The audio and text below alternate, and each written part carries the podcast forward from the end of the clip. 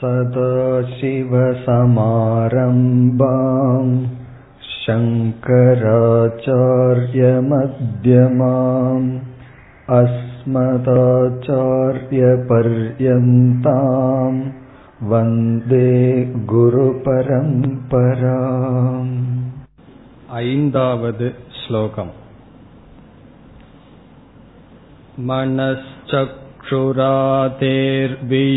मनश्चक्षुरातेर्वियुक्तस्वयं यः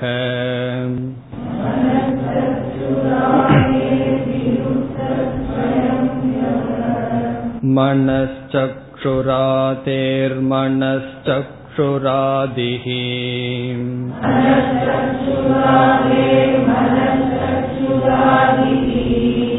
मनश्चक्षुरातेरगम्यः स्वरूपः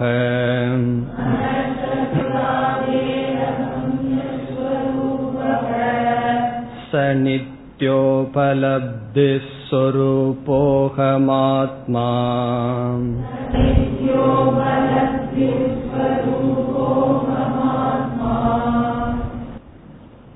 முதல் ஸ்லோகத்தில்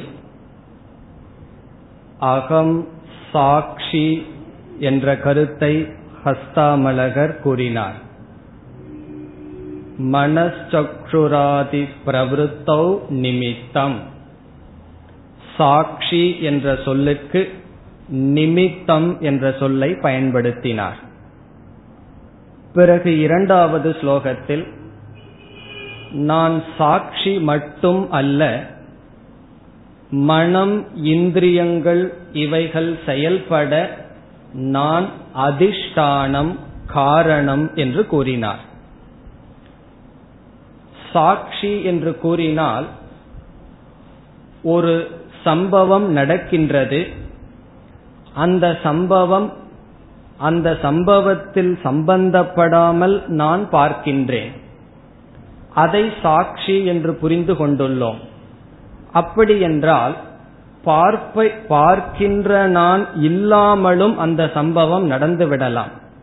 அவ்விதம் ஆத்மா இருந்தாலும் இல்லாவிட்டாலும் மனம் இவைகள் செயல்படுமோ என்ற சந்தேகம் இரண்டாவது ஸ்லோகத்தில் நீக்கப்பட்டது. என்ன கூறினார்? ஆசிரித்திய இப்படிப்பட்ட சைத்தன்யத்தை சார்ந்து மனம் சக்ஷுகு இவைகள் செயல்படுகின்றன என்று கூறினார். இப்ப இரண்டாவது ஸ்லோகத்தின் சாரம் அகம் அதிஷ்டான ரூப சாட்சி என்பது. மூன்றாவது ஸ்லோகத்தில் பிரபஞ்சம் மித்யா என்ற கருத்தை கூறினார். இங்கு பிரபஞ்சம் என்பது மனதிலும் அல்லது சூக்ம சரீரத்தில் பிரதிபிம்பிக்கின்ற சிதாபாசமானது மித்தியா என்பது மூன்றாவது ஸ்லோகத்தினுடைய சாரம். நான்காவது ஸ்லோகத்தின் சாரமானது சூக்ம சரீரமே மித்யா என்று காட்டினார். தர்ப்பண அபாவே.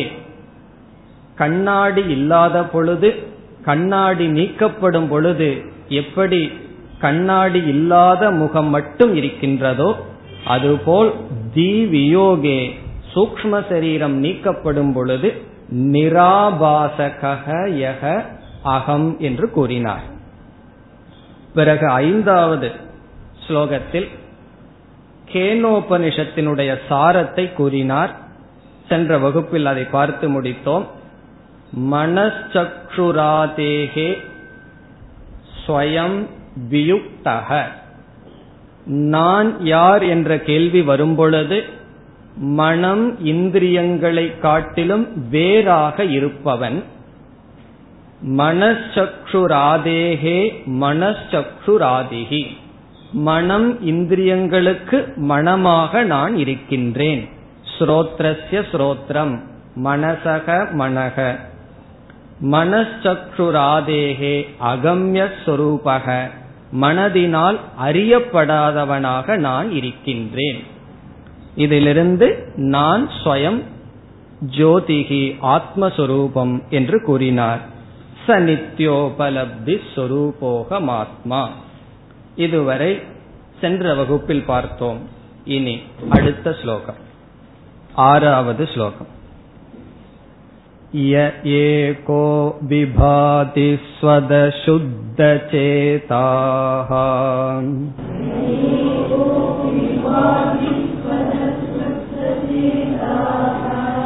प्रकाशस्वरूपोऽपि नानेवधीशो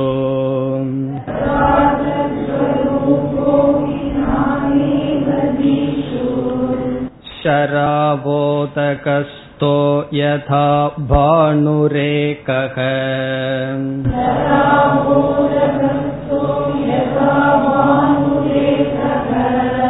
स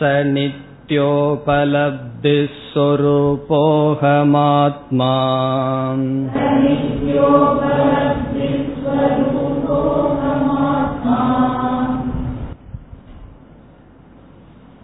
இந்த ஸ்லோகத்தின் சாரம் அகம் ஆத்மா அத்வைதக என்பது இருமை அற்றவன் நான் ஒன்று ஏகக அல்லது அத்வைதக ஆத்மா என்பது ஆறாவது ஸ்லோகத்தினுடைய சாரம். துவைதத்தை நாம் அனுபவிக்கின்றோம். துவைதத்தை பல கோணங்களில் சாஸ்திரம் பிரிக்கின்றது. ஒரு கோணத்தில் இருமையை எப்படி பிரிக்கிறது என்றால் அனுபவிப்பவன் அனுபவிக்கப்படும் பொருள் அனுபவிக்க உதவும் கருவி என்று துவைதமானது இருமையானது மூன்றாக பிரிக்கப்பட்டு சாஸ்திரத்தில் பேசப்படும். பிரமாதா அனுபவிப்பவன் பிரமேயம் அனுபவிக்கப்படும் பொருள் பிரமாணம் அனுபவத்தை கொடுக்கும் கருவி. இதை திரிபுட்டி என்று சொல்வார்கள். இப்படி துவைதமானது பிரிக்கப்பட்டு விவகாரமானது நடைபெறுகிறது. பகவான் இந்த உலகத்தை படைக்கணும். துவைதத்தை படைத்தார் என்றால் முதலில் எப்படி படைத்தார்? அனுபவிப்பவன் அனுபவிக்கப்படும் பொருள் அனுபவிக்கும் கருவி என்று. இதே துவைதமானது வேறொரு கோணத்தில் வேறு விதமாகவும் கூறப்படும். நாம் அனுபவிக்கின்ற பேதங்கள் வேறு கோணத்தில். சஜாதிய விஜாதிய ஸ்வகத பேதம் என்றும் பேசப்படுகின்றது. ஒரே துவைதம் விதவிதமான கோணத்தில் பார்க்கப்படுகின்றது. ஒரு கோணத்தில் பார்த்தால் நான் அனுபவிப்பவன் அனுபவிக்கும் கருவி அனுபவிக்கப்படும் பொருள். இனி ஒரு கோணத்தில் பார்த்தால் வேற்றுமை என்பது விலட்சணமான ஒன்று. உதாரணமாக நான் மனிதன் ஜீவன் என்றால் என்னிடமிருந்து முழுமையாக வேறான ஜடமான ஒன்று விஜாதீயம். பிறகு மனிதர்கள் ஜீவர்கள் என்று விதவிதமான மனிதர்கள் சஜாதீயம்.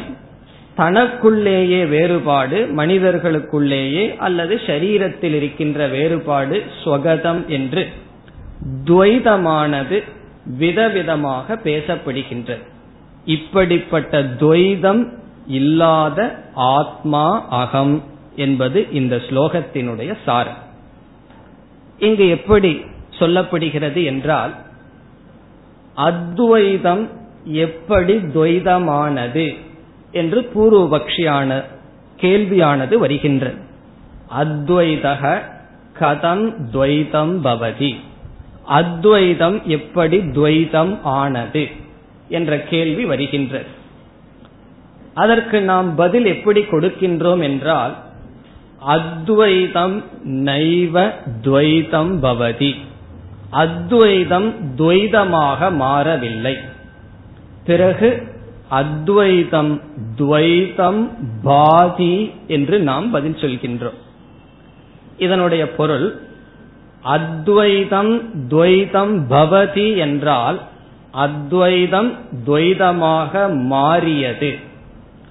அத்வைதம் துவைதம் பாதி என்றால் அத்வைதம் துவைதமாக தோன்றுகிறது.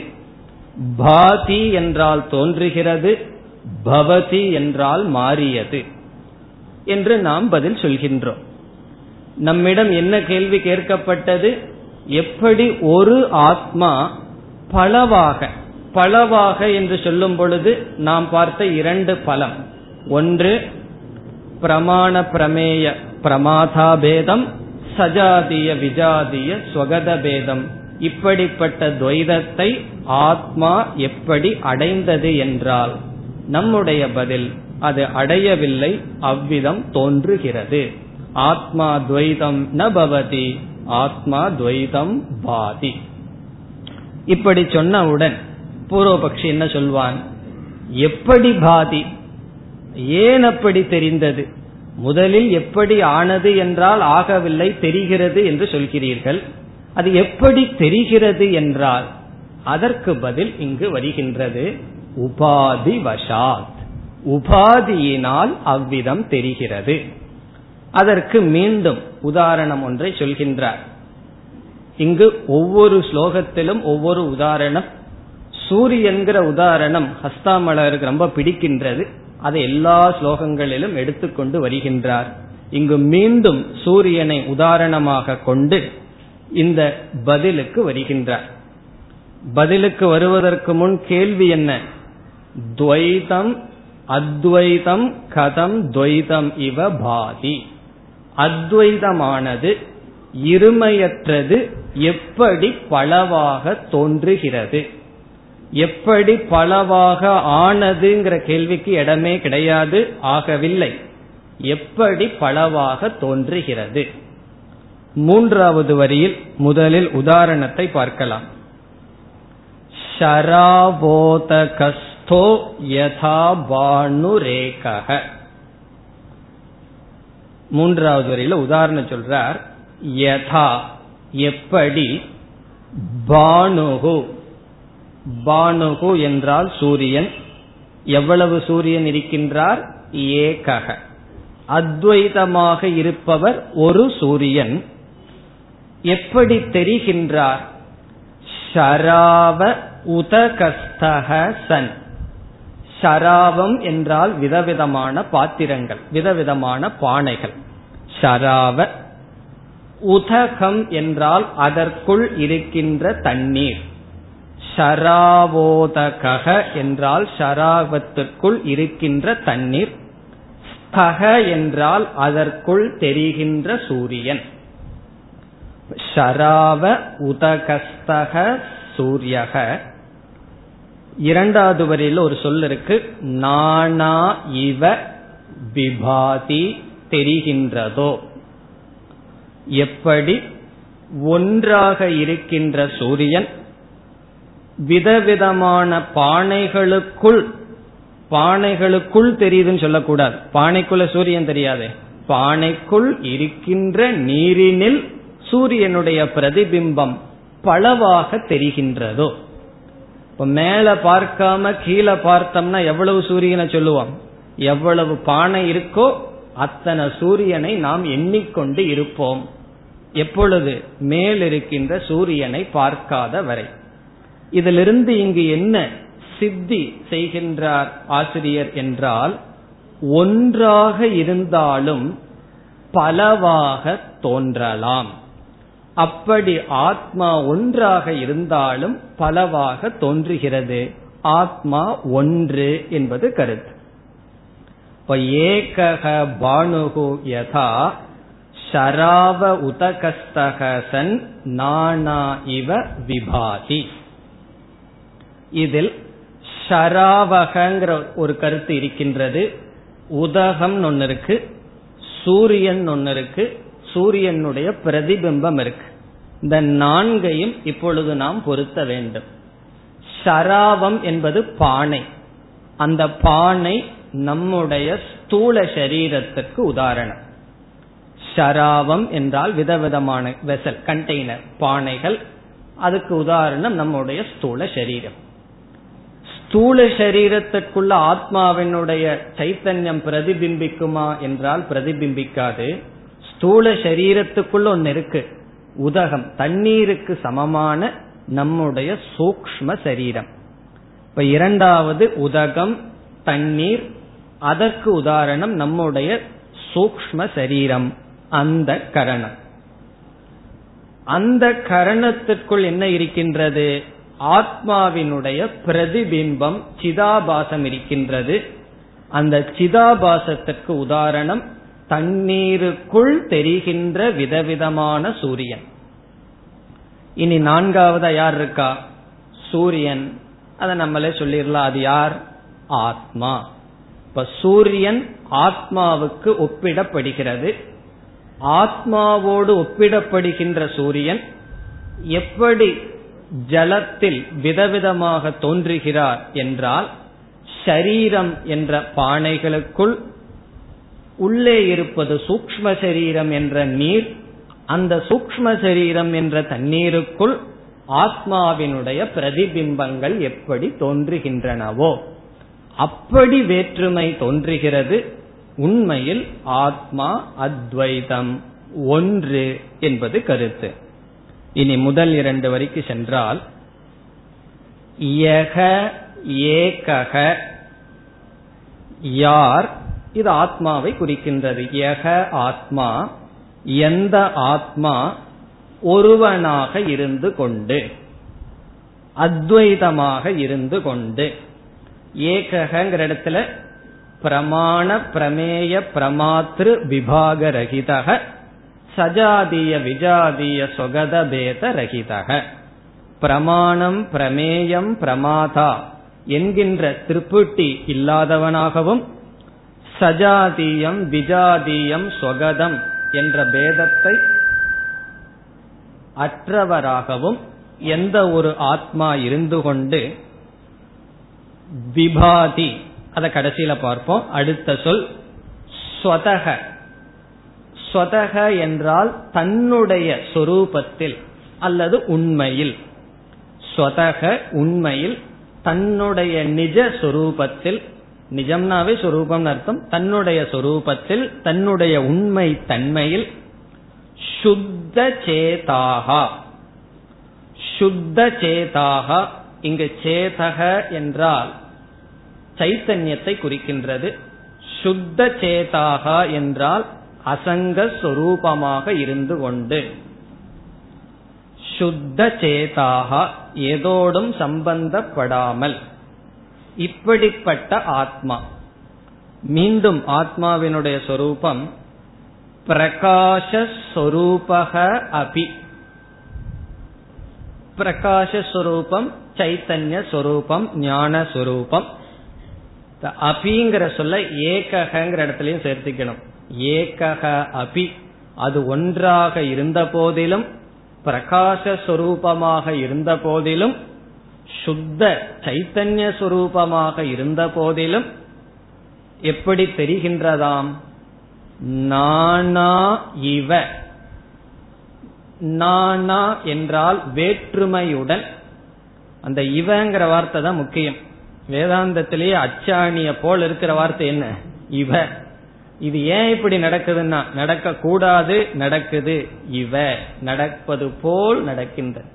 இவ எடுத்துட்டோம் அப்படின்னா வேதாந்தமே ஓட. வேதாந்த வண்டி ஓடணும்னா அச்சாணியாக இருக்கிறது இவ. இவ இஸ் ஈக்வல் டு மித்யா. இவன் எப்ப சொல்றோம்? அது போல இருக்கு அப்படின்னா அனுபவத்துல இருக்கு இல்லை. மித்தியாங்கிறது என்ன? எது அனுபவத்தில் இருக்கோ உண்மையில இல்லையோ அதுதான் மித்தியா அத போல் அப்படின்னு சொன்ன என்ன அர்த்தம்? அங்கு இல்லை இருப்பது போல் தெரிகின்றது. அப்படி நானா இவ. விதவிதமாக தீஷு என்றால் புத்தியில் சூக்ம சரீரத்தில். முன்னாடி ஒரு வார்த்தை இருந்தது விபாதி. விபாதி என்றால் தோன்றுகிறது. ஆத்மா எவர் ஒருவராக இருந்து கொண்டு சைத்தன்ய சொரூபமாக இருந்து கொண்டு பிரகாச சொரூபமாக இருந்து கொண்டு புத்தியில் விதவிதமாக விபாதி விபாதி என்றால் தோன்றுகிறதோ. அங்க பவதின்னு சொல்லப்படவில்லை. ஆத்மா இருமையாக மாறியது என்று சொல்லப்படவில்லை. இருமையாக தோன்றுகிறது. வி என்றால் விவிதம். விதவிதமாக தோன்றுகிறது. எங்கு? தீஷு நம்முடைய புத்தியில். எப்படி? மூன்றாவது வரியை நாம் பார்த்து விட்டோம். யதா எப்படி? ஏகக பானுகு ஒரு சூரியன் ஷராவ உதகஸ்தக நீருக்குள் இருக்கின்ற தண்ணீரில் பலவாக தோன்றுவது போல் ஆத்மா புத்திக்குள் பலவாக தோன்றும் ஆறாவது ஸ்லோகத்தினுடைய அத்வைதக என்பது ஏழாவது ஸ்லோகத்திற்குள் செல்லலாம் यथानेकचक्षुप्रकाशो रविर्न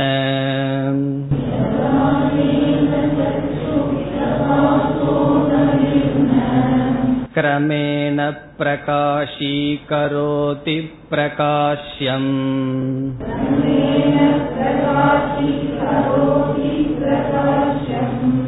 अनेकाधियो यस्ततैकप्रबोधः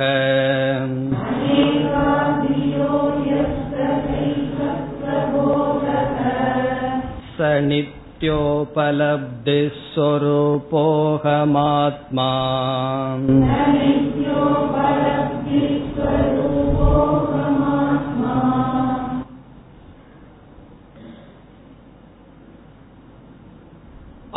ஆத்மா அத்வைதக என்று நாம் பார்த்தோம்.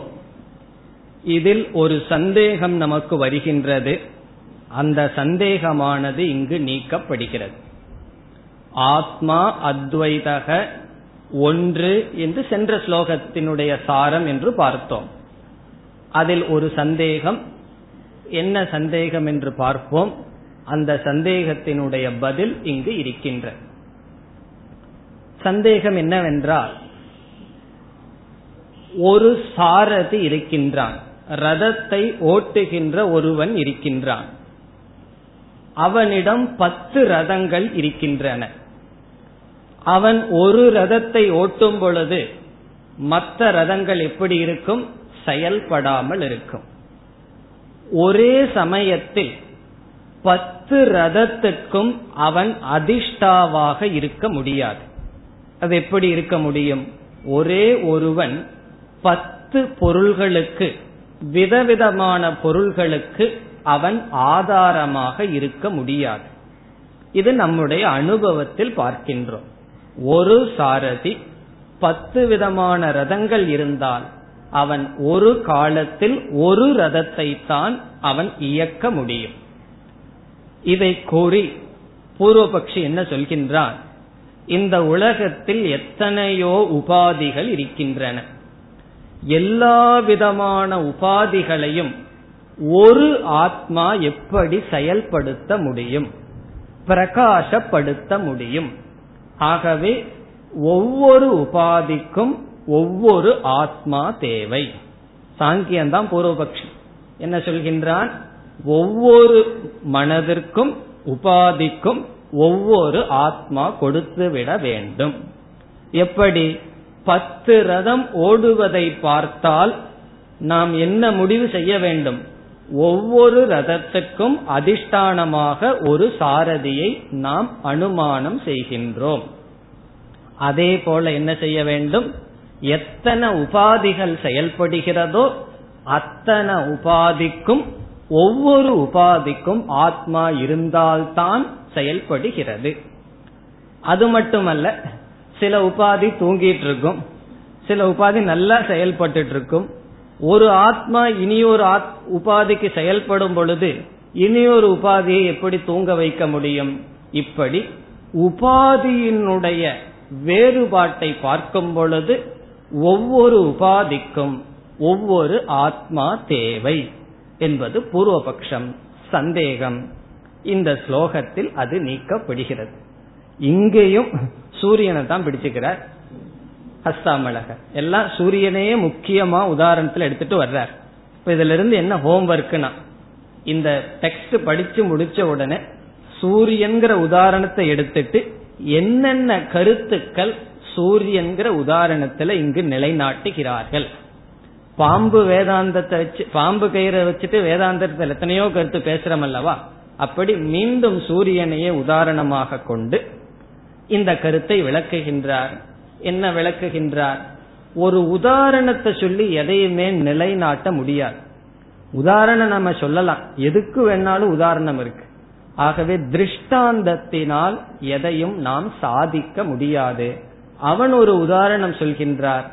இங்கு ஹஸ்தாமலகர் வேறு ஒரு உதாரணம் சொல்லி ஒன்று பலருடைய செயலுக்கு காரணமாக இருக்கின்றது என்று காட்டுகின்றார். இங்கு என்ன உதாரணம்? சூரியன் ஆனவர் ஒருவராக இருந்து கொண்டு எல்லோருடைய கண்ணினுடைய செயலுக்கு காரணமாக இருக்கின்றார். அவன் என்ன சொன்னா? சாரதி உதாரணத்தை சொன்னான். இங்கு வேறு உதாரணத்தை கூறுகின்றார். ஏகக ரவிகி ஒரு சூரியன் எல்லோருடைய கண்ணையும் பிரகாசப்படுத்தி அந்தந்த கண்ணை எப்படி செயல்படுத்துகிறாரோ இப்ப நம்ம ஒவ்வொருத்தருக்கும் ஒவ்வொரு கண் இருக்குன்னு சொன்னா ஒவ்வொரு சூரியன் இருக்குன்னு சொல்ல வேண்டிய அவசியம் இல்லையே. அது போல ஆத்மா எல்லா உபாதிகளையும் சேர்ந்து பிரகாசப்படுத்துகின்றது. அதுதான் இந்த ஸ்லோகத்தினுடைய சாரம். ஆத்மா அத்வைதமாக இருந்து கொண்டு அனைத்து உபாதிகளையும் யுகபத் சேர்ந்து என்பதற்கு சமஸ்கிருத சொல் யுகபத். யுகபத் என்றால் சைமல்டேனியஸ்லி அட் ஒன்ஸ் சேர்ந்தால் போல் அனைத்து உபாதிகளையும் பிரகாசப்படுத்துகின்றது. அதுதான் இதனுடைய சாரம். இனி ஸ்லோகத்திற்குள் சென்றால் யதா எப்படி? அநேக சக்ஷு பிரகாசக அனைத்தும் ஒரு சொல். அநேக சக்ஷு பிரகாசக என்பது சூரியனுக்கு அடைமொழி. சூரியன் எப்படிப்பட்டவராம்? அநேகம் என்றால் பல. சக்ஷு என்றால் கண்கள். பிரகாசக என்றால் அனைத்து கண்களையும் பிரகாசப்படுத்துபவர். அநேக சக்ஷு பிரகாசக ரவிகி ரவிகி என்றால் சூரியன். சூரியனானவர் எல்லா கண்களையும் பிரகாசப்படுத்துகின்ற சூரியன் என்பது பொருள். இதனுடைய அர்த்தம் என்னவென்றால் எல்லா கண்களையும் பிரகாசப்படுத்துபவர் என்பதனுடைய பொருள் எல்லா பொருள்களையும் பிரகாசப்படுத்தும் பொழுது கண்ணானது பிரகாசத்தை அடைகின்றது. இப்ப இந்த இடம் வெளிச்சத்தினால் சூரியன் இல்லை என்றால் கண்ணும் இருண்டிருக்கும். பொருள்கள் பிரகாசமாக இருந்தால் கண்ணும் பிரகாசப்படுகிறது. அல்லது சூரிய தேவனாக இருந்து கொண்டு எல்லா கண்களையும் யார் பிரகாசப்படுத்துகின்றாரோ அப்படி பிரகாசப்படுத்தப்பட்ட கண் என்ன செய்கின்றது? செயல் செய்கின்றது. பிரமாணமாக அது செயலில் ஈடுபடுகின்றது. அப்படிப்பட்ட கண் அப்படிப்பட்ட சூரியன் என்ன செய்கின்றாராம்? ந கிரமேண பிரகாஷி கரோதி எல்லா கண்களுக்கும் பிரகாசத்தை கொடுக்கின்ற சூரியன் கிரமேண ஒவ்வொரு கண்ணாக ந பிரகாஷி கரோதி பிரகாசப்படுத்துவதில்லை. ஒவ்வொரு பொருளையாகவோ அல்லது ஒவ்வொரு கண்ணையோ கிரமமாக பிரகாசப்படுத்துவதில்லை. பிறகு எப்படி பிரகாசப்படுத்துகிறார்னு இங்கு சொல்லவில்லை. சேர்ந்தால் போல் பிரகாசப்படுத்துகின்றார். அவர் எதை பிரகாசப்படுத்துகின்றார்? அது அடுத்த சொல் பிரகாஷ்யம். பிரகாஷ்யம் ந கிரமேண பிரகாஷீகரோதி. பிரகாஷ்யம் என்றால் பிரகாசப்படுத்தப்படுவது. அது கண்ணாக இருக்கலாம் வெளியில் உள்ள பதார்த்தமாக இருக்கலாம்.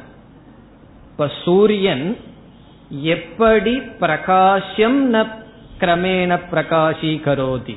ஒரு சூரியன் எப்படி பிரகாசப்படுத்தப்படும் பொருள்களை படிப்படியாக கிரமமாக பிரகாசப்படுத்துவதில்லையோ சேர்ந்தால் போல் அனைத்தையும் பிரகாசப்படுத்துகின்றாரோ என்பது பொருள்.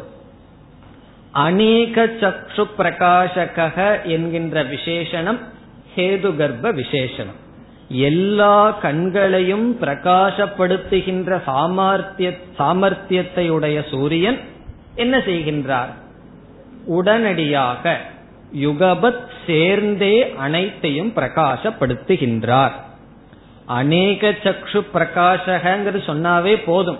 இரண்டாவது வரியில் சொல்ல வேண்டிய அவசியம் இல்லை. அதிலிருந்தே நமக்கு கிடைக்கின்றது. இருந்தாலும் தெளிவுக்காக விளக்குகின்றார். ந கிரமேண பிரகாஷி கரோதி பிரகாஷ்யம் அதே போல இங்க என்னவாம் இனி மூன்றாவது வரியில் அநேகோ தியோ ததைக பிரபோதக மூன்றாவது வரியில் கடைசி சொல் ததா ஏக பிரபோதக பிரபோதக ஏக ஒன்றாக இருக்கின்ற பிரபோதக.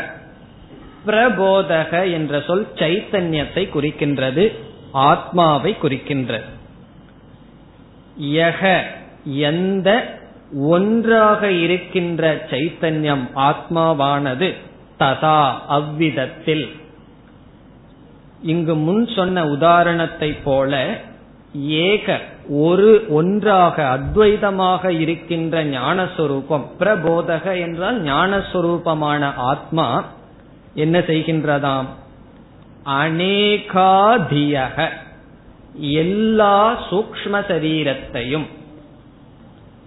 அநேகாதியக என்றால் எல்லா சூக்ம சரீரத்தையும் அப்படியே முதல் இரண்டாவது வரையை எடுத்துக்கணும்.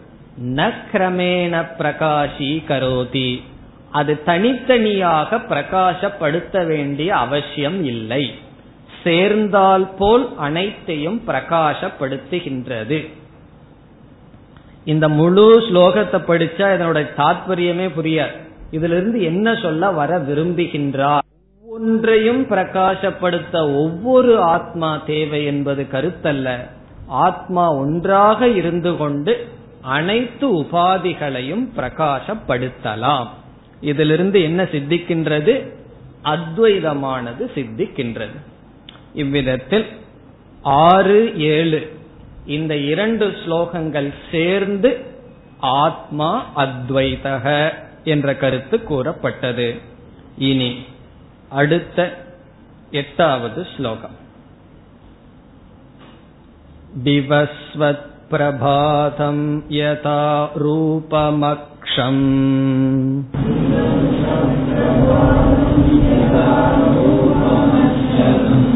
प्रगृह्णाति नाभातमेवं विवस्वान्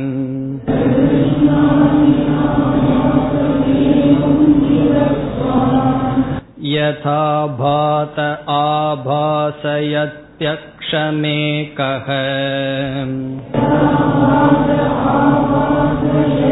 आभासयत्यक्षमेकः स नित्योपलब्धिः स्वरूपोऽहमात्मा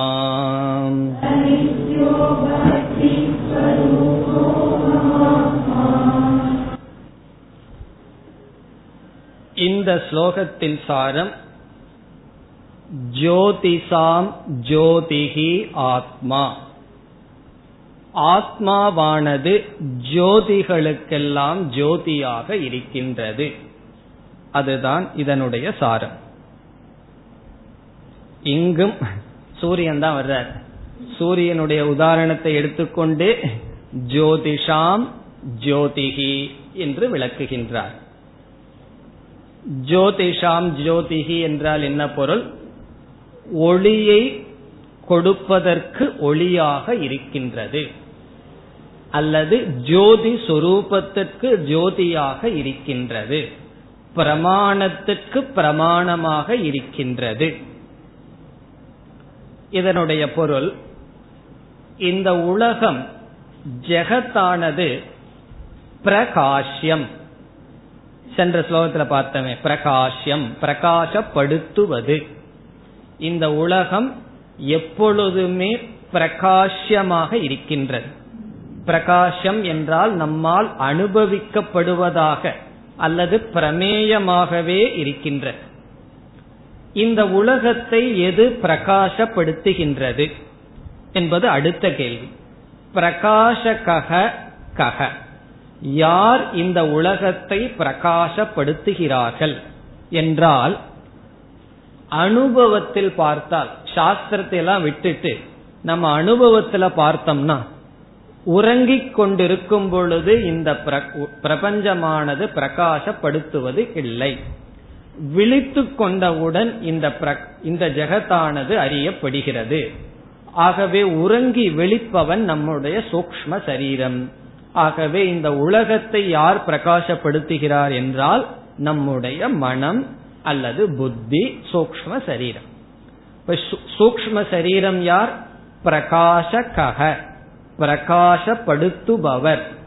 இந்த பிரபஞ்சம் பிரகாசம் பிரகாசப்படுத்துவது படுத்தப்படுவது. இனி சாஸ்திரத்தினுடைய துணை கொண்டு பார்த்தால் மனமும் சூக்ம சரீரமும் பஞ்ச பூதத்தினுடைய ஒரு தோற்றம் அல்லது அதனுடைய தன் மாத்திரைகள் பஞ்சபூதம் ஜடம்னு சாஸ்திரம் சொல்லி உள்ளது. இப்ப சூக்ம சரீரமும் ஜடமாகத்தான் இருக்க வேண்டும். அதை யார் பிரகாசப்படுத்துகின்றார்? சூக்ம சரீரத்தை பிரகாசப்படுத்துபவர் யார்? நான் என்று பதில் சொல்றார். நான் ஆத்மா. ஆத்மா யார்? பிரகாசக எதை பிரகாசப்படுத்துகின்றது? நம்முடைய மனதை சூக்ம சரீரத்தை. சூக்ம சரீரம் எதை பிரகாசப்படுத்துகின்றது? பிரபஞ்சத்தை. அப்படி பார்த்தால் இப்ப மூன்று இருக்கின்றது. ஆத்மா மனம் ஜெகத். ஜெகத்தானது எப்பொழுதுமே சர்வதா பிரகாஷ்யம். எப்பொழுதுமே பிரகாசப்படுத்தப்படுவது அறியப்படுவது. ஆத்மா சர்வதா பிரகாசக ஆத்மா எப்பொழுதுமே பிரகாசத்தை கொடுப்பவர். ரெண்டு எக்ஸ்ட்ரீம் யாராரு? ஜெகத்தும் ஆத்மாவும் இரண்டு எக்ஸ்ட்ரீம் ஜெகத்து எப்பொழுதுமே பிரகாசியம் பிரகாசப்படுத்துவது பிரகாசப்படுத்தப்படுவது. ஆத்மாவானது பிரகாசக இடையில் இருக்கிறவர் யார்? எப்பவுமே ரெண்டும் கட்டம் எப்படி இருப்பான்னா இங்கேயும் போவான் அங்கேயும் வருவான். அப்படி இந்த மனசு என்னன்னா பிரகாசக பிரகாசம் ச. பிரகாசகன்னு சொன்னா என்ன? மனமானது பிரகாசப்படுத்துகிறது. எதை? ஜெகத்தினுடைய அடிப்படையில் மனமானது பிரகாசப்படுத்துகின்றது. ஆத்மாவினுடைய அடிப்படையில் மனதானது என்ன? பிரகாசியம் பிரகாசியம் என்றால் பிரகாசப்படுத்தப்படுவது. இந்த மனது இடையில இருக்கு. இந்த மனது வந்து ஆத்மாவினுடைய அடிப்படையில் பிரகாசப்படுத்தப்படுவது ஜெகத்தினுடைய அடிப்படையில் பிரகாசத்தை செய்கிறது. ஜெகத்தை விளக்குகிறது ஆத்மாவால் விளங்குகிறது. விளக்கப்படுவது விளங்குகிறது ரெண்டுக்கும் மனம் இடையில் இருக்கின்றது. இனி இந்த ஸ்லோகத்துல என்ன சொல்றார்? இந்த மனதை ஜோதி என்று சொல்கின்றார். மனதை என்ன சொல்றார்? முதலில் ஜோதி பிரகாச இந்த ஜோதிக்கு ஜோதியாக இருப்பது ஆத்மா. இப்ப மனதை பிரகாச ஏன் சொல்கின்றார்? இந்த ஜெகத்தை பிரகாசப்படுத்துகின்ற காரணத்தினால். ஜெகத்தை பிரகாசப்படுத்துகின்ற மனதை பிரகாசப்படுத்துகின்றார். அது யார்? நான் ஆத்மா. அதுதான் இந்த ஸ்லோகத்தினுடைய சாரம். ஏன் இப்படி சொல்ல வேண்டும்? ஆத்மா தத்துவம் ஏற்கனவே புரிய மாட்டேங்குது. அதுல பிரகா ஜோதிஷாம் ஜோதிகின் எல்லாம் ஏன் சொல்ல வேண்டும்? ஸ்ரோத்ரஸ்ய ஸ்ரோத்தன் சொல்வது போல் என்றால் இவ்விதம் ஒரு கால் உபனிஷத் சொல்லாமல் அல்லது ஹஸ்தாமலகர் சொல்லாமல் நான் ஆத்மஸ்வரூபம் நான் பிரகாசஸ்வரூபம்னு மட்டும் சொன்னா என்ன நிலை ஏற்படும்? நம்ம மனசை புரிஞ்சுக்கோ. நான் பிரகாசஸ்வரூபம்னு சொன்னா உண்மைதான் மனதானது பிரகாசப்படுத்துகின்றது அப்படி நான் பிரகாசப்படுத்துகின்றேன். ஏற்கனவே அப்படித்தானே நம்ம புரிஞ்சிட்டு இருக்கோம் அதை நீக்கி எது பிரகாச சொரூபமா இருக்கோ நீ புரிந்து கொண்டு இருக்கின்றாயோ அதற்கு பிரகாசஸ்வரூபம் ஆத்மான்னு சொன்னா நம்ம ஏற்கனவே என்ன பண்ணிட்டு இருக்கோம் தவறு. உலகத்தை பிரகாசப்படுத்துகின்ற மனசை நாம்னு நினைச்சிட்டு இருக்கோம் பிறகு நான்கிற சொல் உலகத்தை விளக்குகின்ற மனதை விளக்குகின்ற ஆத்மா. அதான் சொல்றார். அதையும் நேரடியா சொல்ல ஏதேதோ விதத்துல சொல்றார். எப்படி சொல்றாருன்னு பார்க்கலாம். முதல் வரியில் விவஸ்வத் பிரபாதம் யதா ரூபமக்ஷம் விவஸ்வத் பிரபாதம் என்ற சொல் ரூபம் என்ற சொல்லுக்கு அடைமொழி. யதா எப்படி ரூபம். ரூபம் சொன்னா இந்த உலகத்தில் இருக்கின்ற பொருள்கள் அர்த்தம். ஏதோ ஒரு ஃபார்ம் ஒரு ரூபம்னு மட்டுமல்ல இந்த உலகத்தில் இருக்கின்ற பதார்த்தங்கள் ரூபம். இந்த ரூபம் எப்படி இருக்கின்றதாம் என்றால் பகலில் இந்த ரூபம் எப்படி இருக்கும்? பகலில்னா சூரியன் இருக்கும் பொழுது.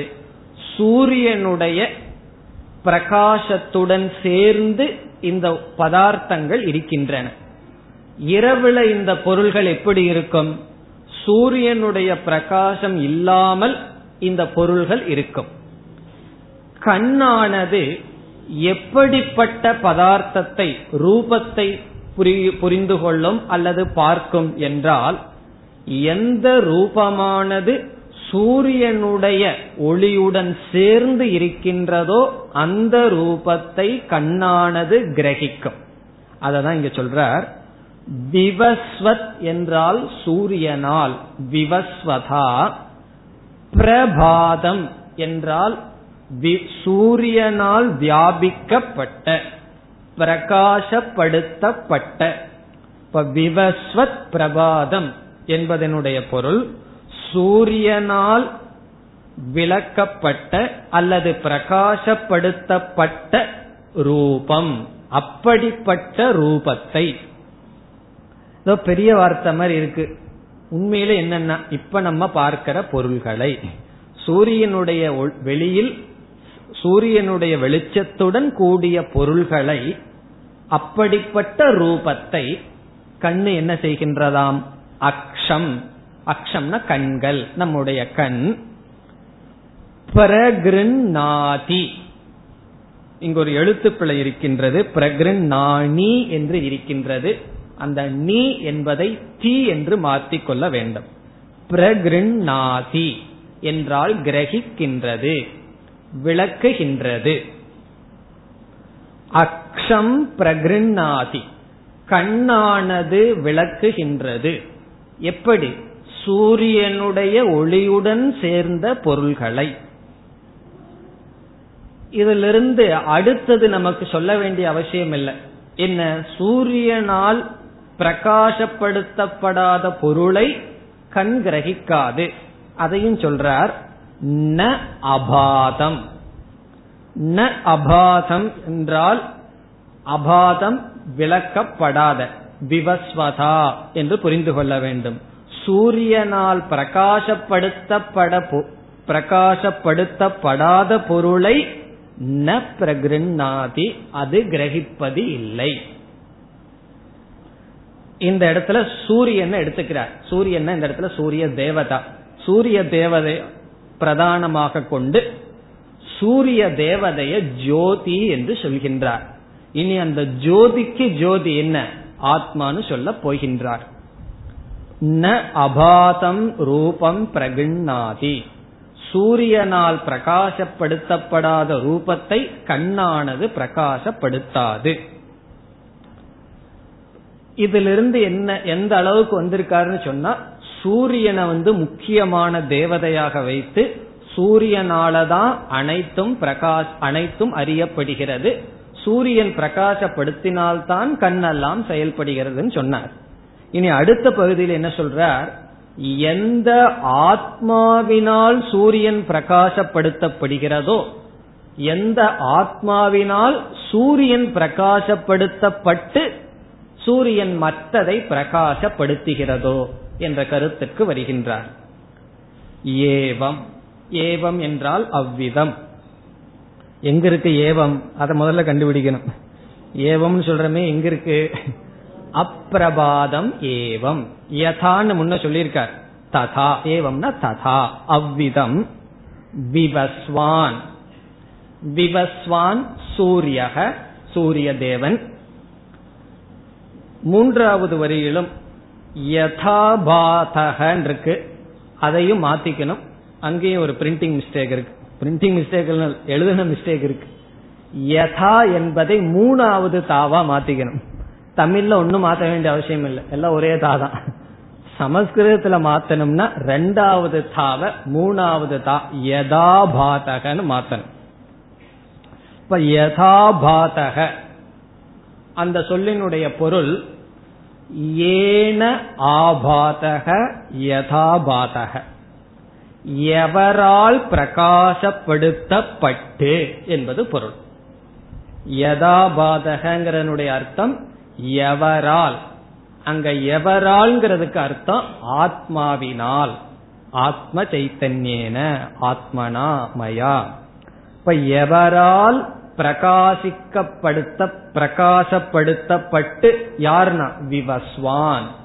இப்ப யதாபாதகங்கிறது சூரியனுக்கு அடைமொழி. எந்த ஆத்மாவினால் பிரகாசத்தை அடைந்த சூரியன்? விவஸ்வான். எப்படிப்பட்ட விவஸ்வான்? ஏன ஆத்மனா ஆபாதக. எந்த ஆத்மாவினால் பிரகாசப்படுத்தப்பட்ட சூரியன்? என்ன செய்யறாராம்? ஆபாசயதி அக்ஷம். நம்முடைய கண்ணை பிரகாசப்படுத்துகின்றார். ஆபாசயதி என்றால் பிரகாசப்படுத்துகின்றார். எதை? அக்ஷம் நம்முடைய கண்களை. இந்த இடத்துல சூரியன்னா சூரிய தேவதையை எடுத்துக்கணும். இந்த கண்ணை சூரிய கண்ணை பிரகாசப்படுத்துவது சூரிய தேவன். சூரிய தேவன் எப்படின்னா ஆத்மாவினால் பிரகாசத்தை அடைந்து. இப்ப ஆத்மாவினால் பிரகாசத்தை அடைந்த சூரியன் கண்ணை பிரகாசப்படுத்துகின்றார். வெளியில் இருக்கின்ற ரூபத்தையும் பிரகாசப்படுத்துகின்றார். அந்த சூரியன் எவ்வளவுனா? ஏகக. ஏககன ஒருவர். ஏகக விவஸ்வான்.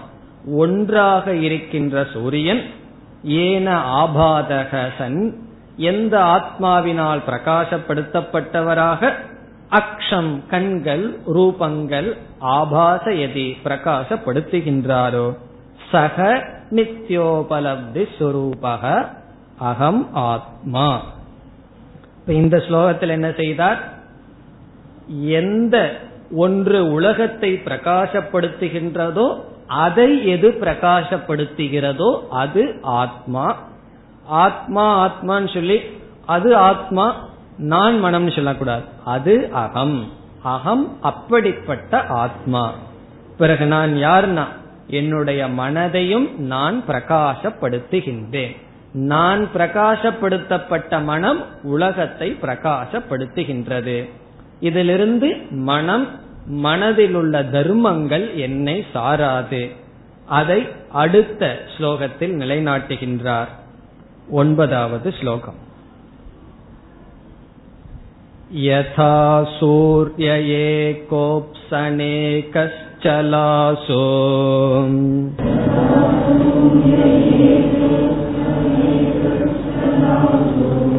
स्थिरास्वप्यनन्वग्विभाव्यस्वरूपः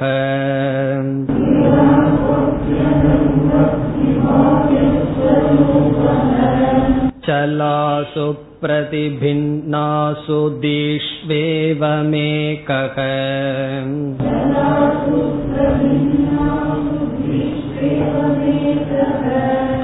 स नित्योपलब्धिस्वरूपोऽहमात्मा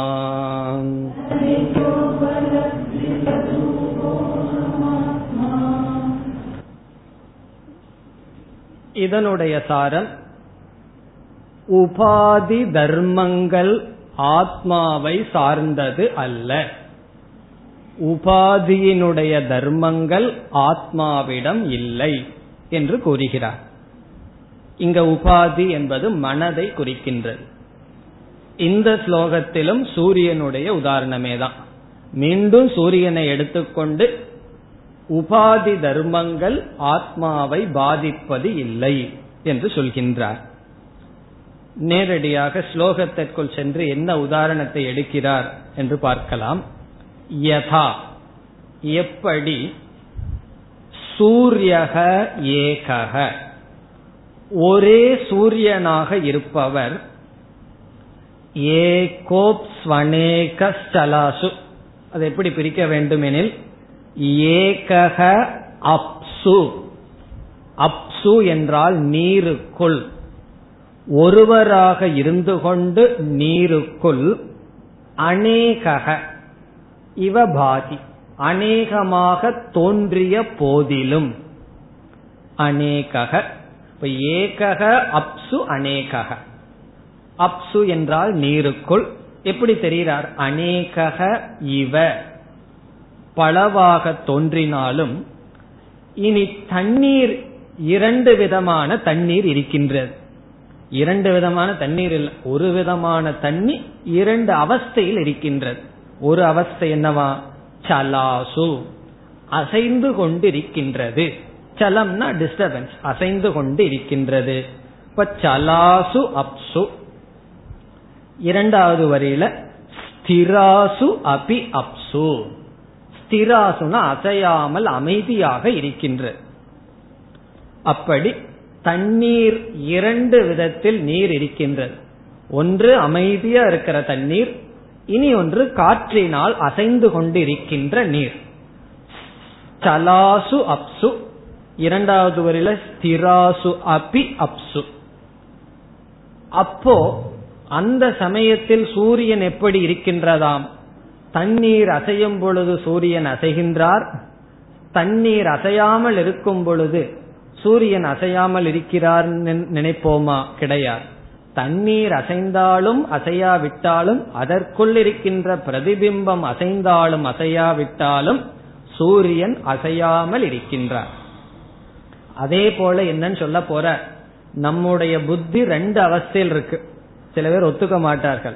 சலாசு எல்லா நேரத்திலையும். ஸ்திராசுவே கிடையாது. அமைதியாவே கிடையாது. எல்லா நேரத்திலையும் அலைஞ்சிட்டு இருக்குன்னா.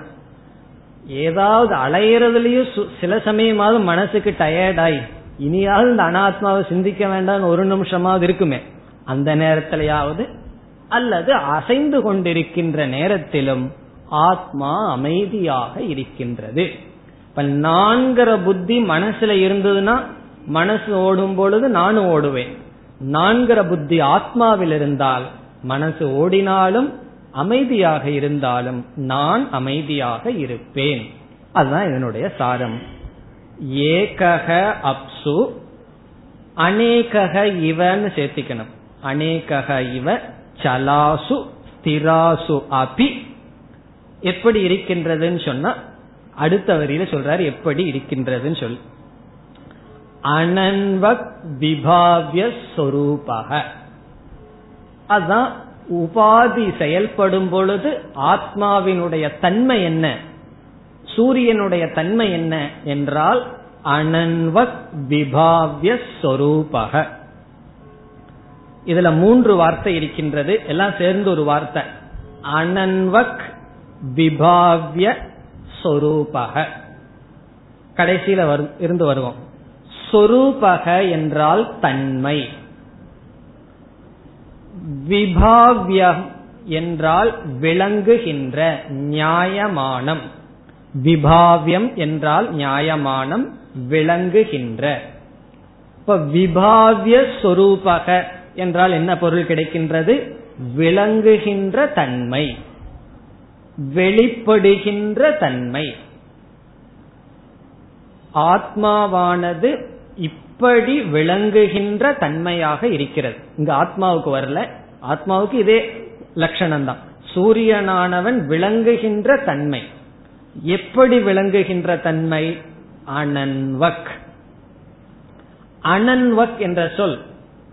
அன்வக் என்றால் அணு என்றால் பశ్చాத் அன்வக் என்றால் பశ్చాத் அணு அஞ்சதி கச்சதி இது அன்வக். தொடர்ந்து செல்கிறது என்பது பொருள். அன்வக் என்றால் தொடர்ந்து செல்கிறது. இப்ப ராமம் அணு லக்ஷ்மணக கச்சதி அஞ்சதின்னு சொல்வது போல ராமனை தொடர்ந்து லக்ஷ்மணன் செல்கின்றார். அப்படி அன்வக் என்றால் தொடர்ந்து செல்லுதல். அனன்வக் என்றால் தொடர்ந்து செல்லாமல் இருத்தல். அது இருக்கும் பொழுது இது இல்லை. அதை தொடர்ந்து செயல்படாமல் இருத்தல் அனன்வக். அன்வக்ங்கிறதனுடைய எதிர்ப்பதம் அனன்வக். அன்வக்னு என்ன? தொடர்ந்து செல்வது. அனன்வக் என்றால் தொடர்ந்து செல்லாமல் இருத்த இதனுடைய அர்த்தம் என்னன்னு சொன்னா ஒருவர் வந்து உன்னை செய்தா அது அப்படியே திருப்பி செய்யறதுக்கு அன்வக். குழந்தைக போல. யாராவது ஒண்ணு பெரியவங்க செஞ்சா அதை உடனே அது திருப்பி செய்யும். பெரியவங்க ஆயிட்டு என்னன்னா நீ அப்படி பண்றையா? நான் அப்படி பண்ண மாட்டேன். ஒருவர் பெற்றோர் இப்படி சொல்றார்கள். நீ இப்படி செய். அதனால நான் செய்ய மாட்டேன். அது அனன்வக். ஒருவர் இப்படி செய்தால் அப்படி சொன்னபடி நான் செய்ய மாட்டேங்கிறது அனன்வக். இப்போ எதனுடன் என்றால் புத்தியினுடன். புத்தி எப்படி சலங்கள்? புத்தி புத்தி ஆண்ட இப்ப உன்ன சூரியன்ல தான் இருக்கும் ஜலத்தில் உள்ள பிரதிபிம்பமானது எப்படியெல்லாம் செய்கிறதோ அப்படி செய்யாதது சூரியன். ஜலத்தை தொடர்ந்து ஜலத்துக்குள்ள இருக்கிற பிரதிபிம்பம் என்னென்னலாம் செய்யுமோ அதை பார்த்து அதனுடன் அதனுடன் சேர்ந்து விபாவிய சொரூபக விளங்குகின்ற தன்மை என்றால் பிரதிபிம்பத்துக்கு எதிராக செயல்படுகின்ற தன்மை. பிரதிபிம்பத்துடன் விளங்குகின்ற தன்மை அற்றவன் அனன்வக் என்றால் பிரதிபிம்பத்துடன் சேர்ந்து செயல்படாமல் விளங்குகின்ற தன்மையாக சூரியன் இருக்கின்றார். அனன்வக் விபாவிய சொரூபக. இப்ப அனன்வக்துவேன விபாவியம் சொரூபம் எஸ்ய சக சூரியக. எது? அனன்வக்துவேன என்றால் பிரதிபிம்பம் எப்படி செயல்படுகிறதோ அதனோடு சேர்ந்து செயல்படாத தன்மையை உடன் விளங்குகின்ற சூரியன் எப்படியோ. இனி இரண்டாவது மூன்றாவது வரியில் சலாசு பிரதிபின்னாசு தீஷு ஏவம் ஏகக அதே போல இங்கு எதற்கு எது உதாரணம்? சூரியன் என்னைக்குமே ஆத்மாவுக்கு போயிருவார் சூரியன் ஆத்மா. ஜலம் நம்முடைய மனம் நம்முடைய அந்த கரணம். இங்க வந்து தி என்று சொல்றார் தீஷு. அந்த நீருக்குள் என்ன இருக்கின்றது புத்திக்குள் என்ன இருக்கின்றது? ஆத்மாவினுடைய பிரதிபிம்பம் சிதாபாசம். அந்த சிதாபாசமானது அலைந்து கொண்டு அசைந்து கொண்டு சூக்ம சரீரத்தோடு அது அசைந்து கொண்டிருக்கும் பொழுது இந்த ஆத்மா அனன்வ விபாவிய ஸ்வரூபக. அதை தொடர்ந்து இது செயல்படுவதில்லை. ந அணுசஞ்சரேத் அப்படின்னு ஒரு இடத்துல வரும். சரீரத்தை தொடர்ந்து ஒருவன் வந்து தன்னை துயரப்படுத்தி கொள்வதில்லைன்னு ஜீவன் முக்தியை பேசி வரும். அதே போல சிதாபாசத்தை தொடர்ந்து ஆத்மா செயல்படுவது கிடையாது. சுதந்திரமாக இருக்கின்றது. மூன்றாவது வரியில் பார்த்தால் சலாசு அசைந்து கொண்டிருக்கின்ற பிரதிபின்னாசு. விதவிதமாக இருக்கின்ற தீஷு. புத்திக்குள் ஏவம் ஏகக. ஒருவனாக இருந்து கொண்டு பிறகு முன்வரி எடுத்துக்கணும். அனன்வக் விபாவிய சொரூபக யக சக நித்யோபலப்தி சொரூபோகமாத்மா நான் அப்படிப்பட்ட ஆத்மாவாக இருக்கின்றேன். எப்படிப்பட்ட ஆத்மா? புத்தியானது. புத்தியானது அசைந்து புத்திக்குள் இருக்கின்ற சிதாபாசம் அசைந்து கொண்டிருக்கும் பொழுது அந்த தன்மையை தொடர்ந்து ஆத்மா நான் செயல்படாதவன். இப்ப புத்தி எப்படி இருந்தாலும் நான் சுத்தமானவன். அப்ப நான் புத்தி எப்படி வேணாலும் வச்சுக்கலாமான்னு கேட்கக்கூடாது. புத்தி எப்படி இருந்தாலும் அது என்னை பாதிப்பதில்லைனா புத்தி சுத்தமா இருந்தா தான் இந்த ஞானம் வரும். இல்லைன்னு சொன்னா வாயில சொல்லலாம். பாதிக்காமல் இருக்க முடியாது. அது வேற விஷயம். இதனுடைய இங்கு என்ன பொருள் என்றால் புத்தியினுடைய தர்மங்கள் என்னை சாராது என்பது சாரம். இனி அடுத்த ஸ்லோகத்தில் என்ன செய்ய இருக்கின்றார்? இந்த பந்தம் அல்ல யாரை சார்ந்தது? ஒரு பெரிய கேள்வி தானே. ஆத்மாவை சார்ந்ததா? பிரதிபிம்பத்தை சார்ந்ததா? மூணு பாசிபிலிட்டி இருக்கலாம். மனசை சார்ந்ததா? மனதுக்குள் இருக்கிற சிதாபாசத்தை சார்ந்ததா? சைத்தன்யத்தை சார்ந்ததா என்று பந்தம் யாரை சார்ந்தது? யாருக்கு பந்தம்? யாருக்கு மோட்சம்? என்பதையும் மீண்டும் சூரியனை விட மாட்டேங்கிறார். சூரியனுடைய உதாரணத்தினாலேயே சூரியனை வைத்துக்கொண்டு விளக்கி அடுத்த ஸ்லோகங்களில் முடிவுரை செய்ய இருக்கின்றார். அதை அடுத்த வகுப்பில் சிந்திக்கலாம். ॐ पूर्णमधपूर्णमिधं पूर्णात्पूर्णमुदच्छते पूर्णस्य पूर्णमादाय पूर्णमेवावशिष्यते ॐ शान्ति शान्ति शान्तिः